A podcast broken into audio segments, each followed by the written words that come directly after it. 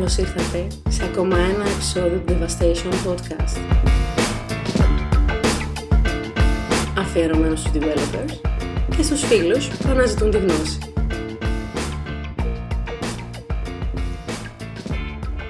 Καλησπέρα σε όλους. Uh, Devastation Podcast εδώ, Κώστας Μπαριώτης.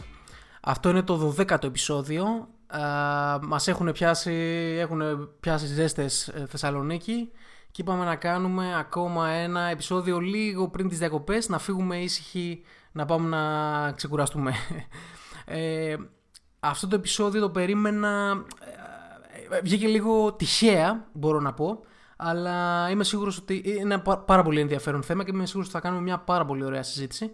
Καλεσμένος μου είναι ο Γιάννης Φενέρης. Καλησπέρα Γιάννη. Γεια σου Κώστα, σε ευχαριστώ πολύ για την πρόσκληση. Ε, τίποτα, τίποτα. Και εγώ σε ευχαριστώ πάρα πολύ που ε, άκουσες το κάλεσμά μου. Ε, είμαι σίγουρος ότι θα κάνουμε έτσι πολύ ωραία, πολύ ωραία συζήτηση. Το θέμα είναι πάρα πολύ ενδιαφέρον και πάρα πολύ ε, έτσι λίγο σκοτεινό. τουλάχιστον, σωστά, σωστά. Τουλάχιστον, τουλάχιστον ήταν για μένα μέχρι που ξεκινήσαμε να, να, να συζητάμε. Ε, το θέμα μας λοιπόν είναι το uh, user experience. Ε, και αν δεν κάνω, όπως γνωρίζω, είσαι ε, και εσύ ο ίδιος ε, UX ε, designer. Με τι ακριβώς ασχολείσαι και πώς ξεκίνησες για να φτάσεις εδώ; Ε, λοιπόν, είμαι πολύ χαρούμενος που θα μιλήσουμε για αυτά τα θεματάκια. Ε, είμαι UX designer και product designer. Ε, το background μου, είναι λίγο περίεργο το background μου, ε, γιατί, okay, προέρχομαι εκπαιδευτικά από τον τομέα της πληροφορικής, ε, επαγγελματικά είχα λίγο δύο δρόμους παράλληλους. Ο ένας είχε να κάνει, ξεκίνησε ας πούμε συγκυριακά σε, στο κομμάτι του sysadmin, κάτι πολύ διαφορετικό από το UX, ε, μετά από μια πρακτική. Ε, και το άλλο ήταν ε, ο τομέας του, του UI design. Τότε το λέγαμε ξέρω, web design. Πρακτικά βέβαια ήμουν ένα κομμάτι, ένα μέρος ανάμεσα πάνω στο, στο κενό ανάμεσα στο web design και στο web development, όπως το λέγαμε πριν από κάποια χρόνια. Okay. Ε, εκεί λοιπόν ήμουνα και βρέθηκα να καλύπτω αυτό το κενό μεταξύ γραφιστικού μέρους και προγραμματισμού, ε, όπου πρακτικά μετά από χρόνια κατάλαβα ότι έκανα έτρεχα διαδικασίες UX χωρίς να ξέρω τότε τι είναι UX και ότι υπάρχουν διαδικασίες. Απλά το έκανα εμπειρικά γιατί θεωρούσα ότι έτσι ας πούμε, πρέπει να γίνονται τα πράγματα. Ε, αργότερα λοιπόν και καθώς αυτό το πράγμα εξελισσότανε, ε, από το UI γύρισε και έκανε μια στροφή προς το user experience. Παράλληλα, στο κύριο επαγγελμά μου και εκεί είχα μια εξέλιξη σε πιο ας πούμε product management ε, ρόλο ε, καθώς τη δουλειά κάναμε sysadmin για software as a service για αρκετούς χρήστες οπότε είχαμε επαφή με τι σημαίνει προϊόν και πώς είναι ας πούμε, όλα τα θέματα σχεδίασης και management. Και έτσι κάπου εκεί οι δύο αυτοί παράλληλοι δρόμοι που κάποια στιγμή είχα λίγο μια κρίση στο τι ακριβώς κάνω, συναντήθηκαν στο ας πούμε product design. Οπότε αυτή την καλλιτεχνική την φλέβα την είχες μάλλον από πριν και ας έκανες, ας ασχολιώσουν με πιο μηχανικά πράγματα, sysadmin και τέτοια, ας πούμε. Ε, ναι, σωστά. δηλαδή, ε, ακριβώς. Είναι δύο ρόλοι. Ο ένας, ας το πούμε, ξεκίνησε από πιο καλλιτεχνικός, ο άλλος ξεκίνησε από πιο ε, θέματα πληροφορικής και τελικά πιο hardcore. βρήκα ας πούμε, ότι υπάρχει κοινός τόπος σε αυτά τα δύο. Ε, υπάρχει, σίγουρα υπάρχει. Ε, και μου το έχεις εξηγήσει και εσύ πάρα πολύ ωραία και γι' αυτό θα ήθελα να συζητήσουμε και σε αυτό το επεισόδιο. Ε, και θέλω να ξεκινήσω με το να, να, να σε ρωτήσω να μου διευκρινίσεις τον όρο user experience, τον οποίο τον ακούμε ε, αδιαμφισβήτητα έτσι πάρα πολύ, ιδιαίτερα τα τελευταία χρόνια. Είμαι σίγουρος ότι δεν είναι κάτι καινούριο, αλλά για κάποιο λόγο έχει ξαναέρθει ε, πάλι στην επιφάνεια. Οπότε θέλω να μου εξηγήσεις ε, τι είναι το user experience, τι είναι αυτό όταν αναφερόμαστε στο user experience, ειδικά στο δικό μας χώρο, στο χώρο της πληροφορικής ε, και της τεχνολογίας, τι εννοούμε με τον όρο user experience; Okay. Το user experience μεταφράζεται σε εμπειρία χρήστη και εννοούμε την εμπειρία που έχει ένας χρήστης όταν χρησιμοποιεί ένα εργαλείο. Ε, αυτό βέβαια είναι πολύ αόριστο. Έτσι. Το εργαλείο, τι ακριβώς εννοούμε; Ε, επίτηδες ε, είναι αόριστο γιατί μιλάμε για την εμπειρία χρήστη είτε χρησιμοποιεί ένα πραγματικό εργαλείο όπως ένα κουζινικό σκεύος είτε ένα digital προϊόν όπως ένα application ή μια τεχνολογία VR. Ε, η βάση λοιπόν του user experience ε, design, research, ε, υπάρχουν πολλά fields τα οποία θα πούμε, ε, αφορά τη γενική εμπειρία ενός χρήστη ο οποίος χρησιμοποιεί ένα interface, ένα tool, ένα εργαλείο. Και τα μοντέλα ε, που ελέγχουμε και ο τρόπος που σχεδιάζουμε τα προϊόντα ε, έχουν κοινή βάση και στους δύο κόσμους. Ε, προφανώς, okay, στο, αυτό που ακούμε σαν UX, ε, ειδικά τα τελευταία χρόνια, ε, μιλάμε για τον digital κόσμο. Αλλά η βάση είναι η ίδια. Και ένα καλό παράδειγμα είναι όταν ξεκινάμε πάντα να μιλάμε για UX σε μια παρουσίαση, ας πούμε. Ε, ένα κλασικό παράδειγμα που πιθανόν, ε, πιθανώς έχουμε ακούσει, θα τα βάλουμε και κάποιο link μετά, γιατί είναι ένα πολύ ωραίο βιντεάκι. Ε, είναι τα Norman Doors. Ε, ο Don Norman, ε, ο οποίος μπράβο, έχει μιλήσει, έχει χρησιμοποιήσει σαν ένα πολύ πετυχημένο παράδειγμα το θέμα με τις πόρτες και τα πόμολα, ότι Είμαστε στο 2017 και ακόμα έχουμε θέμα με πώς ανοίγει μια πόρτα. Έχουμε βρεθεί αντιμέτωποι μια πόρτα η οποία δοκιμάσαμε και δεν άνοιξε και λέγαμε τι γίνεται. Το οποίο θα μου πεις, έλα μωρέ και τι έγινε, δεκτό, αλλά σκεφτείτε να είχαμε θέμα ξέρω εγώ, με το μολύβι ή με το στυλό ή με το μαχαίρι και κάθε φορά να προσπαθήσουμε να καταλάβουμε πώς δουλεύει. Το χρησιμοποιήσω παράδειγμα λοιπόν ότι κάποια πράγματα τα οποία χρησιμοποιούμε για αιώνες, ακόμα δεν έχουμε βρει ένα συγκεκριμένο μοντέλο που να είναι αυτοεπεξηγούμενο. Ε, ξέρω κάποιες πόρτες ανοίγουν προς τα μέσα, κάποιες προς τα έξω, κάποιες τις τραβάμε, κάποιες τις σύρουμε. Το πόμολο δεν βοηθάει. Ε, και εκεί λοιπόν ε, βρίσκει το, την ευκαιρία να. Για πες μου. Ε, εξού και οι περιπέτειες του Ehrlich από το Silicon Valley. ε, για, όσοι, για όσοι ενθυμούνται.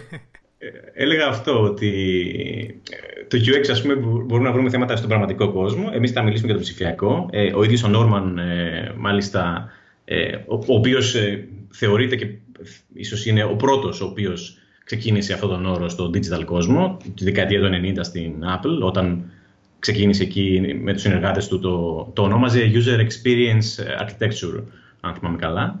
Ε, ξεκίνησε λοιπόν αυτός ο τομέας, ο οποίος αποτελεί εξέλιξη πρακτικά του Human Computer Interaction και εξέλιξη ε, τομέων, μεθοδολογιών, διαδικασιών που ήδη ας πούμε, είχαν βάση και τρέχανε στα ψηφιακά προϊόντα, πλέον έχουν μετασχηματιστεί σε συγκεκριμένες μεθοδολογίες, σε συγκεκριμένα job descriptions ε, και παίρνουν τη θέση τους ε, στη διαδικασία σχεδίασης και παραγωγής ενός ε, ψηφιακού προϊόντος. Και ανοίγει και ε, ένας καινούργιος τομέας και στην, στην αγορά.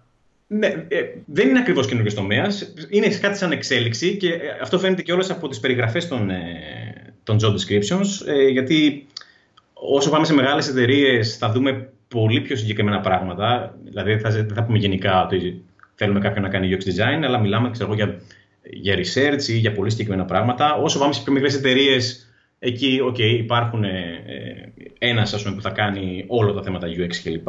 Όσο πάμε σε πιο μικρές εταιρείες, εκεί θα μπλέξουμε λίγο το, το development, το design, το front-end design, ε, το UI design με το UX. Αυτό δείχνει ότι είναι ακόμα σε εξέλιξη ο τομέας και σιγά σιγά βρίσκει το, ναι. το δρόμο του και την ακριβή του θέση.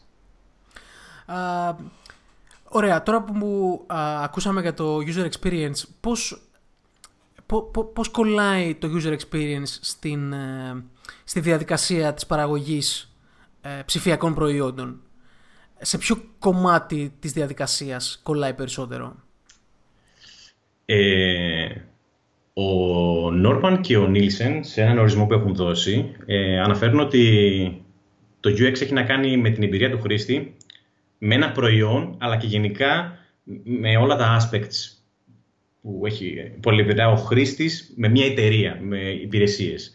Ε, δηλαδή με, με, το σύνολο ε, μιας εταιρείας ε, σε σχέση με το χρήστη και όχι μόνο με αυτό καθ' αυτό το προϊόν. Ε, ένα συχνό θέμα και ένα συχνό πρόβλημα, μια παρεξήγηση που υπάρχει στο, όταν μιλάμε για UX είναι ότι θεωρούμε ότι έχει να κάνει μόνο με, με UI design, με interface design, είτε με ευχριστία. Το οποίο δεν είναι λάθος, απλά είναι εν μέρει σωστό. Ε, γενικά στο business κομμάτι, το UX έχει να κάνει με πάρα πολλά πράγματα και μάλλον εκεί είναι και η πηγή ας πούμε, αυτών των, ε, των θεμάτων που δεν ξέρουμε ακριβώς τι είναι, αυτών των σκοτεινών σημείων που είπες στην αρχή. Ε, η γενικότερη λοιπόν, πώς το πω, ο στόχος του UX είναι το προϊόν που θα φτιαχτεί να είναι γενικά όμορφο, εύχριστο, ελκυστικό, να πετυχαίνει αυτό που θέλουμε, αυτό που θέλουν οι χρήστες. Να καλύπτει ουσιαστικά τις ανάγκες των χρηστών μας. Και εκεί είναι και που ξεκινάει αυτό το πράγμα. Δηλαδή πρέπει να ξέρουμε καταρχάς ποιοι είναι οι χρήστες μας και μετά ποιες είναι οι πραγματικές ανάγκες ε, και πώς αλλάζουν αυτές οι ανάγκες καθώς προχωράμε.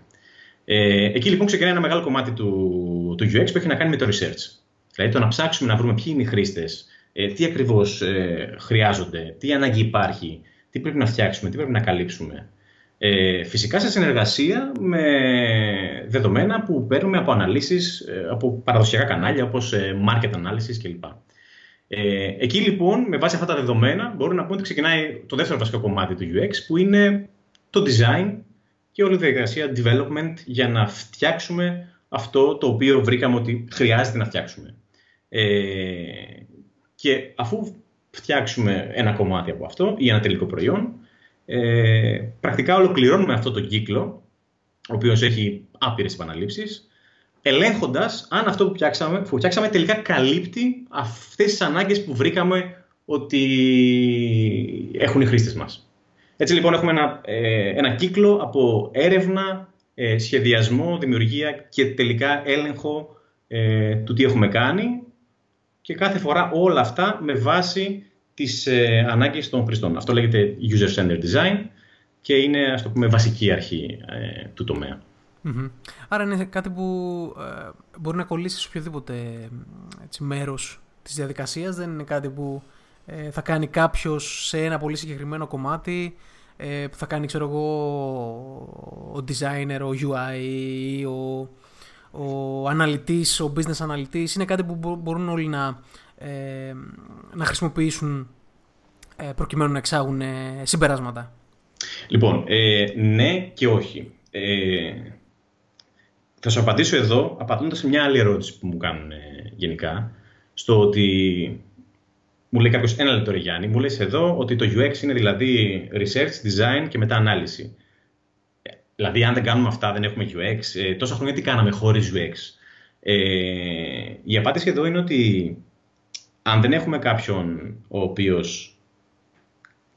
ένα γραφείο, μια ομάδα η οποία κάνει αυτή τη δουλειά, αυτές οι ας το πούμε, διαδικασίες, αυτές οι ενέργειες, να ψάξουμε τους χρήστες μας, να τους καταλάβουμε, να σχεδιάσουμε και μετά να ελέγξουμε, ε, μπορούν να γίνουν και από ε, κοντινά ας πούμε, job descriptions μέσα σε μια ομάδα. Και να σου πω και την αλήθεια, κατά τη γνώμη μου, έτσι γίνεται και έτσι γινόταν σε κάθε project στο οποίο δεν υπήρχε κάποιος ο οποίος έκανε τα θέματα του UX. Αποκλειστικά ε, αυτό. Ακριβώς. Δηλαδή, ο γραφίστας θα προσπαθούσε να φτιάξει interfaces ε, σκεφτόμενος την ευχριστία. Ε, ο product owner θα έλεγε ότι εντάξει, έχω μια ιδέα και θεωρώ ότι αυτή είναι ανάγκη των χρηστών. Ε, οι άνθρωποι που ασχολούνται με το marketing θα βρίσκανε κενά στην αγορά και θα είχαν κάποιους στόχους για να φτιάξουν το προϊόν. Από εκεί και πέρα η ε, market analysis θα μπορούσε να γίνει και γίνεται και θα γίνεται για να βρούμε πού πετυχαίνει το προϊόν κλπ. Απλά σε όλα αυτά υπάρχει μια διαφορά ότι στα παραδοσιακά κανάλια ε, κοιτάμε τα πράγματα από ψηλά. Κοιτάμε ότι πετυχαίνει, δεν πετυχαίνει, βλέπουμε νούμερα και αναλύσεις. Ε, όσον αφορά τις πραγματικές ανάγκες των χρηστών, πόσο πραγματικά εύχριστο είναι κάποιο, πόσο πραγματικά ένας χρήστης θα γίνει engaged με το προϊόν, πόσο πραγματικά το προϊόν θα μετατραπεί από μία ακόμη εφαρμογή σε ένα εργαλείο που χρησιμοποιώ στην καθημερινότητά μου, το οποίο είναι τόσο σημαντικό όσο ήταν παλιότερα τι να πω, η ατζέντα μου. Εκεί λοιπόν, ε, όταν χρειάζεται να πάρουμε αποφάσεις σε αυτά τα θέματα, συνήθως κάνουμε ε, υποθέσεις και ε, assumptions. Λέμε, ας πούμε, ότι, ένα παράδειγμα, ας πούμε. Ας πούμε ότι έχουμε μια ιδέα και μια εφαρμογή. Λέει, καλά, έχω μια ιδέα και μια εφαρμογή, η οποία είναι τρομερή. Ε, θεωρώ ότι θα βάλω αυτή την ιδέα και θα έχω αυτούς τους χρήστες οι οποίοι κάνουν αυτά τα πράγματα ε, και θα, θα γίνει εκπληκτικό. Εκεί, μόλις κάναμε μια, ε, μια υπόθεση, ότι θεωρώ ότι αυτό θα πάει καλά. Θεωρώ ότι οι χρήστες μου έχουν αυτές τις ανάγκες. Ε, Κατά τη διάρκεια της σχεδίασης αυτού του πράγματος και κατά της υλοποίησης, και πάλι κάνουμε τέτοιες υποθέσεις. Ε, κατά το interface design, θεωρώ ότι αυτό είναι εύχριστο. Θεωρώ ότι εδώ ο χρήστης καταλαβαίνει τι πρέπει να κάνει. Ε, μεταξύ μας τώρα, ε, πόσες φορές δεν έχουμε πει, Έλα, μωρέ, είναι ξεκάθαρο, ξεκάθαρο τι χρειάζεται να κάνει εδώ ο χρήστης. Δεν είναι και τόσο δύσκολο. Ε, στο κάτω-κάτω θα το μάθει κιόλας. Ε, και επίσης στον έλεγχο, και πάλι εκεί βλέπουμε από πιο ψηλά τα αποτελέσματα. Βλέπουμε, ας πούμε, ροές ατόμων να μπαίνουν, να βγαίνουν, πάμε καλά, δεν πάμε καλά κλπ. Ε, να δοκιμάσουμε αυτό, να δοκιμάσουμε το άλλο. Το κομμάτι του UX εδώ έχει να κάνει με τον χρήστη. Δηλαδή, φτάνουμε στο επίπεδο του χρήστη και μπορούμε να έχουμε insights σε όλα ε, αυτά τα θεματάκια, ε, τα οποία ε, διώχνουν τις υποθέσεις και μας δείχνουν λίγο πιο σίγουρο δρόμο. Δηλαδή, να πω ένα παράδειγμα, αν έχουμε, έχουμε ένα προϊόν και στην επόμενη, στο επόμενο ξεκίνημα της επόμενης έκδοσης, να βγάλουμε την επόμενη έκδοση, έχουμε από feedback 100 features να φτιάξουμε.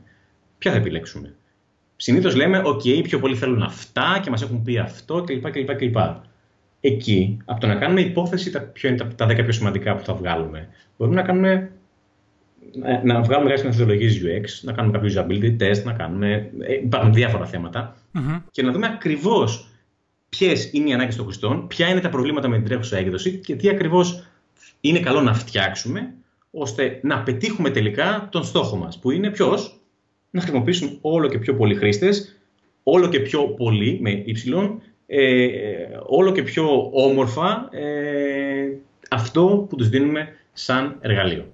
Και φυσικά, ε, να σε κόψω λίγο εδώ, ναι, και φυσικά, ναι, πετυχαίνουμε, πετυχαίνουμε και το άλλο με αυτό. Ότι γλιτώνουμε πάρα πολύ χρόνο ε, και στο κομμάτι του, των, ε, ας πούμε, της συνεννόησης για το τι να κάνουμε και τι να μην κάνουμε κλπ. Όλοι λίγο πολύ θα έχουμε βρεθεί σε κάποιο τραπέζι όπου συζητάμε και δεν βγαίνει άκρη και συγκρούνται ιδέες για το να κάνουμε αυτό ή να κάνουμε εκείνο ή πιστεύω αυτό, πιστεύω το άλλο κλπ. Ε, εκεί λοιπόν μπορούμε να έχουμε δεδομένα για το ποια λύση φαίνεται ότι είναι καλύτερη. Όπως επίσης και γλιτώνουμε πάρα πολύ χρόνο στο κομμάτι της παραγωγής. Από το να κάνουμε κάτι και τελικά να μην πετύχει και να δοκιμάσουμε κάτι άλλο και τελικά να μην πετύχει και να δοκιμάσουμε κάτι άλλο, μπορούμε πολύ, πολύ εύκολα από πιο πριν να βρούμε τι είναι αυτό που πρέπει αυτή τη στιγμή γιατί μπορεί να έχουμε μια πολύ καλή ιδέα, αλλά μην είναι κατάλληλη στιγμή. Να βρούμε λοιπόν τι χρειάζεται αυτή τη στιγμή, ώστε να έχουμε μια όμορφη ροή στην εξέλιξη του προϊόντος μας. Άρα λοιπόν, πρακτικά ε, έχουμε και benefit εδώ πέρα στο κέρδος του χρόνου ε, κατά τη ροή ανάπτυξης ενός προϊόντος. Άρα, αν ε, δεν βασιζόμαστε στο, όπως ωραίο παράδειγμα που είπες πριν, ε, δεν βασιστούμε στο ε, ποιο είναι το feature που μας ε, ζήτησαν οι περισσότεροι πελάτες και αυτό θα πιάσουμε. Τι κάνει ακριβώς ο UX για να καταλάβει ποια είναι η πραγματική ανάγκη των χρηστών αν δεν είναι αυτό που ζήτησαν οι περισσότεροι χρήστες. Και τι κάνει έτσι ε, σε... τι, τι, τι είναι αυτό που κάνει τελικά ο, ο UX. Α, πολύ ωραία ερώτηση. Είναι η ερώτηση του ενός εκατομμύριου. Ε, είναι αυτό που τελικά Γιάννη, ωραία μας τα λέει, μου λένε όλα, αλλά τι ακριβώς κάνεις εσύ; Δηλαδή, θα σε φέρω τη Δευτέρα στο, στο γραφείο να γνωρίσει την ομάδα, τι ακριβώς θα κάνεις; Ε, λοιπόν, ε, από πού να ξεκινήσω. Ε, υπάρχουν πολλά θέματα που πρέπει ε, να δούμε για να τσεκάρουμε το τι ακριβώς από πού θα ξεκινήσουμε. Έχει να κάνει με το προϊόν, με την ομάδα, ε, με το τι έχει γίνει μέχρι τώρα, αν είναι ένα νέο προϊόν, είναι, αν είναι ένα υπάρχον προϊόν. Ε, αν η ομάδα ακολουθεί πιο τυπικές διαδικασίες, π.χ. waterfall, ή αν είναι ε, πολύ agile, οπότε έχει μικρά sprints και πρέπει να μπλεχτεί εκεί πέρα. Ε, πόσο χρόνο έχει, έχουμε χρόνο για έρευνα ή πρέπει να, να είμαστε πολύ γρήγοροι στο να βρούμε πραγματάκια; Πρακτικά τώρα που εμπλέκεται το UX. Ε, όπως είπαμε και στην αρχή, εμπλέκεται σε όλους τους τομείς και συνεργάζεται ή μάλλον καλύτερα μπορεί να εμπλακεί και μπορεί να προκαλέσει συνεργασία με όλους, όλους τους τομείς. Είτε μπροστά, είτε κατά τη διάρκεια, είτε στο τέλος ε, ενός κύκλου εργασιών. Ε, μπορούμε λοιπόν να κάνουμε αξιολόγηση μιας ιδέας σε συνεργασία με την αξιολόγηση που γίνεται σε marketing επίπεδο. Ε, μπορεί να εμπλακεί και εκεί ίσως πηγαίνουμε από το UX στο product design. Τώρα εδώ είναι μια τεράστια κουβέντα που θα θέλαμε άλλες δυο ώρες να τη συζητήσουμε. Οπότε Αλλά... ας, το ας το αφήσουμε για την ώρα ας πούμε ότι, ας το βάλουμε ας πούμε, ότι είναι μαζί αυτά τα δύο πράγματα. Ε, ας κάνουμε Ή τέλος πάντων η γραμμή που τα διαχωρίζει είναι λεπτή. Ναι, είναι λίγο φιλοσοφικό το θέμα γιατί και τα δύο, ας το πούμε, αλλάζουν. Ε, τι έλεγα, α ναι. Ε, είτε λοιπόν μπορεί να εμπλακεί σε εκείνο το σημείο, μπορεί να εμπλακεί στο σημείο που να δούμε και να κάνουμε σωστή προτεραιοποίηση των επόμενων προγραμμάτων που πρέπει να φτιαχτούν, στο σημείο του σχεδιασμού, στο σημείο της έρευνας χρηστών για να δούμε τελικά οι χρήστες μας ε, τι θέλουν, πώς το χρησιμοποιούν το τρέχον προϊόν ή προϊόντα του ανταγωνισμού, ε, θέματα να βρούμε τις ακριβείς ανάγκες των χρηστών, μετά θέματα του σχεδιασμού πραγματικά, ε, δηλαδή και το UI είναι ας το πούμε ε, μέρος, ας πούμε ότι το, το UX είναι μια τομή πολλών διαφορετικών fields και το UI είναι ένα από αυτό. Ε, να φτιάξουμε λοιπόν κάτι που το οποίο είναι εύχριστο, το οποίο ε, είναι αυτοεπεξηγούμενο, είναι ένα πόμολο το οποίο καταλαβαίνεις ότι αυτή την πόρτα της μπρόχνω ας πούμε. Λοιπόν, να φτιάξουμε κάτι το οποίο τελικά η γενική του εικόνα είναι όμορφη, είναι ελκυστική. Ε, μάλιστα αυτό δεν το αναφέραμε πιο πριν. Ο ορισμός κατά ISO του user experience είναι ε, ότι έχει να κάνει με, με τη χρήση αλλά και με την προσδοκόμενη χρήση που έχει ένας χρήστης με ένα εργαλείο. Δηλαδή και αυτό το κομμάτι το βάζουμε μέσα. Άρα λοιπόν όταν φτιάχνουμε κάτι, ξέρουμε ότι ο χρήστης έχει μια προσδοκόμενη χρήση είτε γιατί έχει χρησιμοποιήσει παρόμοια εργαλεία, είτε για οποιονδήποτε Και αυτά τα πράγματα είναι κάτι το οποίο πρέπει να το ελέγξουμε. Ποια είναι αυτή η προσδοκόμενη χρήση, τι θα περιμένει ο χρήστης ε, και τι τελικά βλέπει και πώς τελικά καταλαβαίνει αυτό που βλέπει. Και μετά ο, να ελέγξουμε και στο τέλος το τι ακριβώς ε, έγινε. Πετύχαμε το στόχο μας. Ε, Α πούμε ότι θέλουμε ο χρήστης να φτάσει σε αυτά τα σημεία που, κάνει, που γίνεται το conversion. Ε, άρα δημιουργούνται κάποια funnels. Πετύχαμε το στόχο μας. Πού αποτύχαμε, γιατί αποτύχαμε, να κάνουμε κάποια τεστ με χρήστες για να δούμε ακριβώς γιατί αποτύχαμε και να έχουμε πραγματικά, όχι πραγματικά, δεν ακούγεται όμορφο, να έχουμε δεδομένα, ας το πούμε, από τις λέξεις που ακούγονται από τον ίδιο τον χρήστη, παύλα πελάτη του προϊόντος μας. Ε, άρα λοιπόν, δεν σου είπα και κάτι διαφορετικό, ε, μπλέκεται παντού. Απλά υπάρχουν μεθοδολογίες συγκεκριμένες ε, για κάθε τέτοια εμπλοκή ε, που ε, έχουν μειονεκτήματα και πλεονεκτήματα να χρησιμοποιηθούν σε οποιοδήποτε σημείο, ε, είτε για να κάνουμε κάτι το οποίο είναι χρονοβόρο και εις βάθος, είτε για να κάνουμε κάποιες διαδικασίες οι οποίες είναι πιο γρήγορες και μας δίνουν κάποια γρήγορα insights για να προχωρήσουμε ας πούμε, στη ροή μας. Τέλεια. Ε, ποιο είναι το, ποια είναι η κατάσταση, το state του, του UX αυτή τη στιγμή σαν ε, πρώτα στην αγορά, σαν, στην επαγγελματική, ε, επαγγελματικά δηλαδή, και απ' την άλλη ποια είναι το, ποιο είναι το state της, ε, της επιστήμης του UX. Εξελίσσεται, είναι, ε, βγαίνουν καινούργια πράγματα ή είναι, έχει μείνει κάπου σε ένα συγκεκριμένο σημείο; Όχι, εξελίσσεται διαρκώς. Εξελίσσεται και ακαδημαϊκά. Το UX, όπως είπαμε, είναι τομή ε, πολλών πεδίων. Ε, και αν το δούμε από την ακαδημαϊκή του σκοπιά, ε, έχει, ε, περιέχει παιδεία όπως ε, το, η γνωστική ψυχολογία, cognitive psychology, ε, και διάφορα μοντέλα ας πούμε, βιολογίας και κοινολογίας μέσα. Η συζήτηση εδώ δεν έχει τέλος. Ε, και σε όλα αυτά τα μοντέλα ακόμα ε, ακαδημαϊκά ψάχνουμε και βρίσκουμε. Οπότε ε, ό,τι δεδομένα έχουμε από εκεί κάνει apply και στο, στο business κομμάτι το δικό μας. Ε, φυσικά η μεγάλη εξέλιξη είναι στο, στο business κομμάτι. Και το βλέπουμε και όλα από το πόσο συχνά πλέον βλέπουμε το, το UX μπροστά μας σαν, ε, σαν keyword. Ε, σε job description, σε, ε, σε αγγελίες, ε, γενικά σε άρθρα. Σίγουρα θα έχετε δει 5 και ένα τρόποι να κάνετε αυτό, 10 και ένα τρόποι να κάνετε το άλλο. Το UX είναι κάπου εκεί μέσα σαν λεξούλα. Ε, είναι λίγο trend, ε, ισχύει, αλλά θεωρώ ότι δεν είναι ένα trend το οποίο θα ακολουθήσει ε, μια ανηφόρα και μετά μια κατηφόρα. Είναι κάτι το οποίο θα ακολουθήσει μια ανηφόρα, ακολουθεί μια ανηφόρα και μετά θα εξελιχθεί σε κάτι άλλο.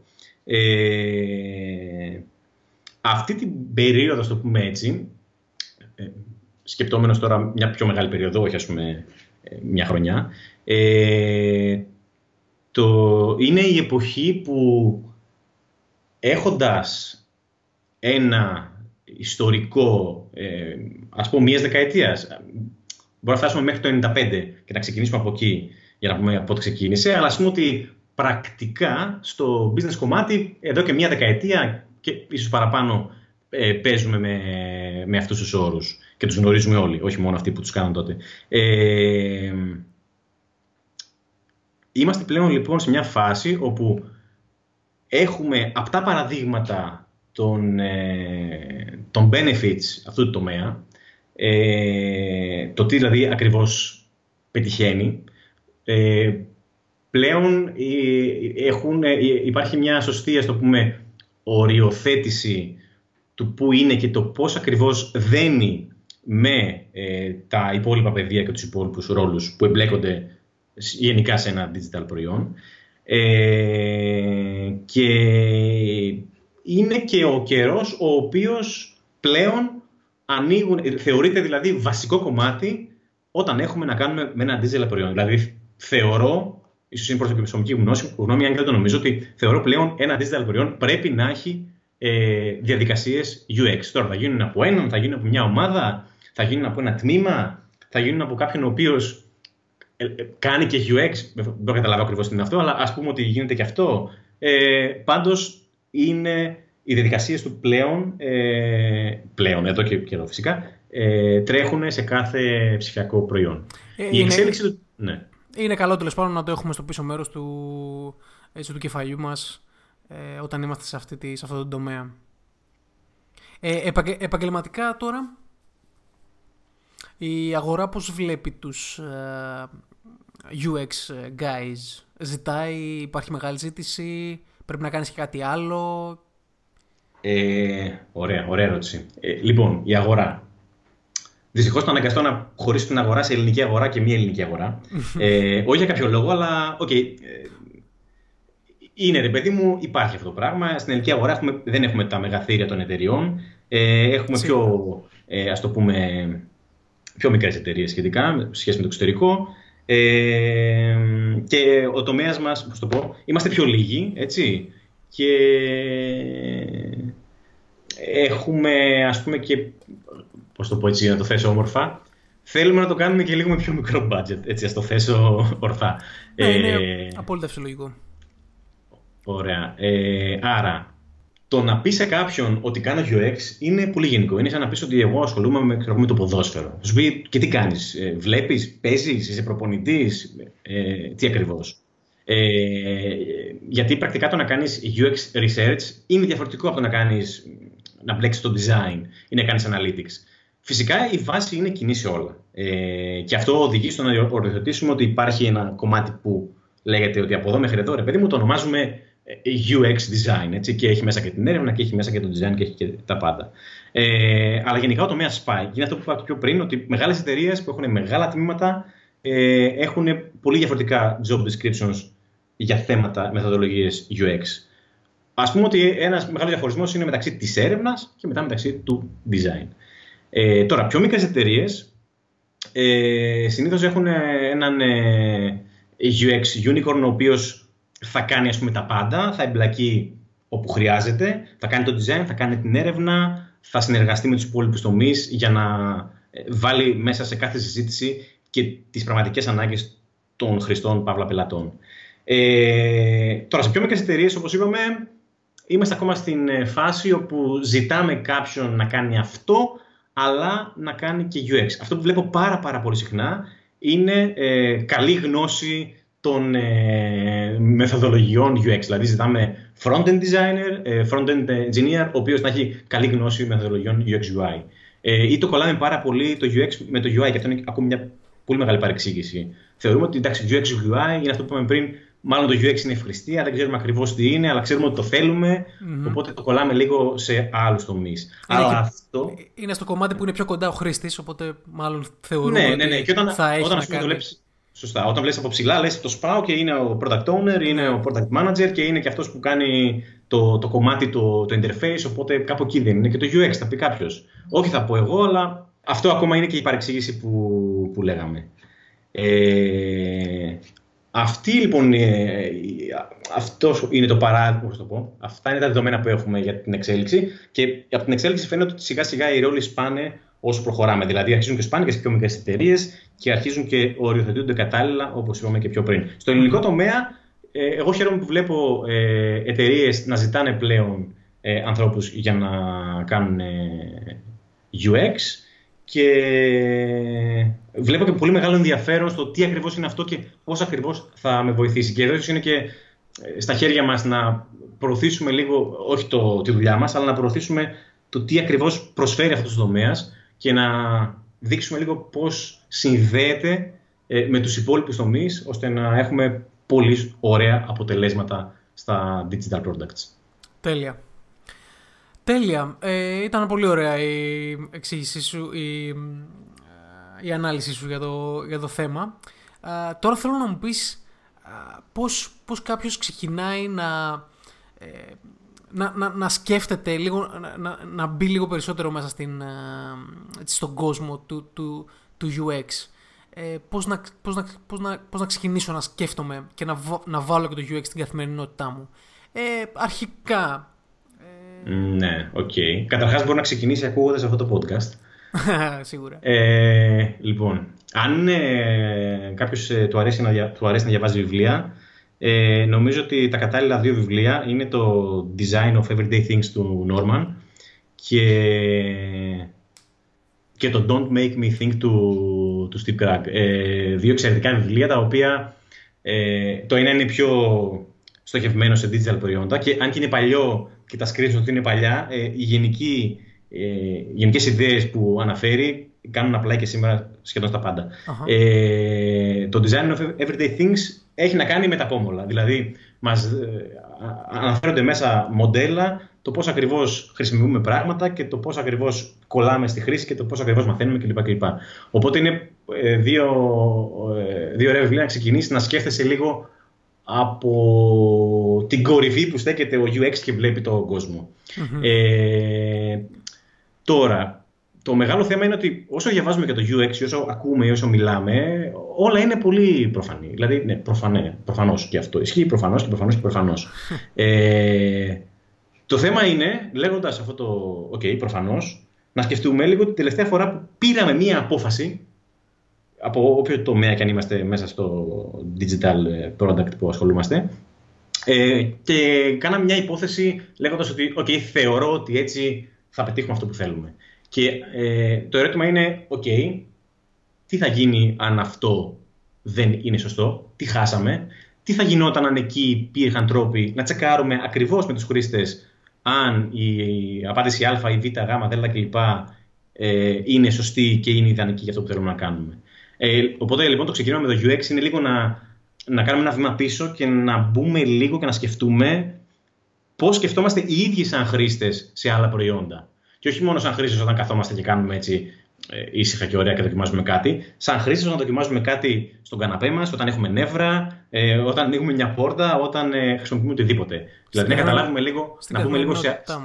Ακριβώς. Να καταλάβουμε λίγο πώς χρησιμοποιούμε πράγματα σαν εργαλεία και πόσο αυτά μας ας πούμε εκνευρίζουν, θα χρησιμοποιήσω αυτή τη λέξη, γιατί δεν ταιριάζουν στο μοντέλο και στον τρόπο που θα θέλαμε εκείνη την ώρα να δουλεψουμε Να σκεφτούμε λοιπόν αυτό και να σκεφτούμε, ok, στο δικό μας προϊόν, τι μπορεί να γίνεται. Σίγουρα μεταξύ μας έχουμε πει, ok ρε παιδί μου, έχουμε ένα θέμα με ένα χρήστη, με πολλούς χρήστες και λέμε, έλα ρε παιδί μου, είναι δυνατόν, δεν μπορούν να δουν εκείνο και φταίει ο χρήστης υπάρχει και αυτή η έκφραση. Πώς λέγεται, το πρόβλημα είναι μεταξύ της καρέκλας και του πληκτρολογίου. Υπάρχει αυτή η έκφραση που χρησιμοποιείται, ειδικά σε θέματα sysadmin. Ε, OK, okay, αλλά μήπως να σκεφτούμε τι ακριβώς θα μπορούσαμε εκεί να διορθώσουμε; Μήπως είναι κάτι εύκολο; Μήπως ο ένας χρήστης που έχει ένα πρόβλημα είναι πολλοί χρήστες που έχουν προβλήματα; Μήπως εκεί είναι ένα θέμα που χάνουμε πελάτες; Οπότε στο κομμάτι αυτό πρέπει να σκεφτούμε λίγο αυτά τα θέματα. Και πρακτικά θα κλείσω λέγοντας να τα δούμε από αυτή την οπτική, την οπτική του χρήστη, χωρίς όμως να πάμε στο ρητό «ο πελάτης έχει πάντα δίκιο». Να πάμε στο ρητό «ο πελάτης έχει πάντα μία ανάγκη χρήσης». Και από εκεί και πέρα συμβαίνουν τέλεια. υπάρχουν ε, ε, έτοιμα patterns που μπορούμε να επαναχρησιμοποιήσουμε σε ε, έτσι, συνηθισμένα προβλήματα ή θα πρέπει να, να εμβαθύνουμε λίγο πιο πολύ και να αφιερώσουμε περισσότερο χρόνο στο να ψάξουμε ε, για τους χρήστες μας και να μάθουμε περισσότερα. Το σκεπτικό μου είναι πριν προσλάβω έναν UX expert να μου λύσει ξέρω εγώ, τα προβλήματά μου. υπαρχουν κάποια πράγματα που μπορώ να κάνω εγώ. Που δεν ξέρω, ρε παιδί μου. Θέλω απλά να, να ακολουθήσω κάποιους βασικούς κανόνες, ας πούμε. OK. Okay. Ε, ναι, υπάρχουν. Μπορούμε να ξεκινήσουμε να δοκιμάζουμε κάποια πραγματάκια. Υπάρχουν πλέον και έτοιμα services που, κάνουν, που εκτελούν κάποιες μεθοδολογίες ε, UX ε, και δεν χρειάζεται, ας πούμε, κάτι, ε, πώς το πω, κάποιο expertise συγκεκριμένο πάνω στο UX για να τις δουλέψουμε. Βέβαια, το πώς θα ερμηνεύσουμε τα αποτελέσματα, εκεί είναι και πάλι... Εκεί είναι το δύσκολο κομμάτι. Ναι, είναι θέμα του πόσες υποθέσεις θα κάνουμε και το έχω ένα αποτέλεσμα έχω καταλάβει ακριβώς τι σημαίνει ή μήπως πρέπει να τα αναλύσω περισσότερο. Και με βάση αυτό το αποτέλεσμα, πώς θα πάρω την τάδε απόφαση. Ε, σίγουρα έχουμε ακούσει για θέματα, δηλαδή είτε είμαστε προγραμματιστές, είτε είμαστε σχεδιαστές, είτε είμαστε product owners ή managers κλπ. Ε, έχουμε ακούσει για A-B testings, έχουμε ακούσει για usability tests, έχουμε ακούσει και υπηρεσίες που κάνουν αυτά τα πράγματα. Ε, μπορούν να γίνουν αυτά. Αλλά θέλει αρκετή προσοχή. Προκειμένου, μην... προκειμένου δηλαδή να, να μετρήσουμε ε, της, ε, ε, την, ε, τη συμπεριφορά των χρηστών ναι, και, να εξάγουμε, παράδειγμα... και να εξάγουμε αποτελέσματα. Σωστά. Σε ένα συγκεκριμένο παράδειγμα, ας πούμε ότι κάποια στιγμή στο προϊόν μας έχουμε να κάνουμε αυτό ή εκείνο. Για κάποιο λόγο έχουν προκύψει δύο προτάσεις. Μέχρι τώρα πώς αποφασίζαμε, υποθέσεις, ρωτούσαμε κάποιους χρήστες; OK, okay, ρωτούσαμε κάποιους χρήστες. Πηγαίναμε σε εκείνο το κομμάτι. Πολύ ωραία. Ή βλέπουμε τον ανταγωνισμό και αυτό παίζει πάρα πολύ. Ε, μπορούμε εκεί να τρέξουμε ένα ε, usability test, να τρέξουμε ένα A-B testing και να δούμε ε, τι πετυχαίνει, τι χρειάζονται, να μας δώσει λοιπόν αυτό το πράγμα κάποιες πληροφορίες και δεν χρειάζεται να τρέξουμε κάτι πολύ χρονοβόλο και πολύ ακριβό με λίγους χρήστες. Ε, ειδικά στα usability tests έχει αλλάξει πάρα πολύ ο τρόπος με τον οποίο τα εκτελούσαμε. Παλιά χρησιμοποιήσαμε πάρα πολλούς χρήστες για να έχουμε καλύτερα αποτελέσματα. Προφανώς αυτό είναι πάρα πολύ χρονοβόρο και πολύ ακριβό. Ε, εδώ και πολλά χρόνια υπάρχει μια πολύ ωραία έρευνα που έχει γίνει που λέει ότι με 7 με 9 χρήστες μπορούμε να ανακαλύψουμε το 80 με 90% των μεγάλων προβλημάτων. Οπότε από το να κάνουμε μια εξαντλητική ανάλυση και να βρούμε 100 προβλήματα και να πάμε να τα λύσουμε, μπορούμε να κάνουμε μια μικρή ανάλυση και να βρούμε τα top 3, να διορθώσουμε αυτά και μετά να ξανακάνουμε μια μικρή ανάλυση για να βρούμε τα επόμενα 3. Ε, μπορούμε λοιπόν να ξεκινήσουμε να σκεφτόμαστε και να εκτελούμε τέτοιες διαδικασίες.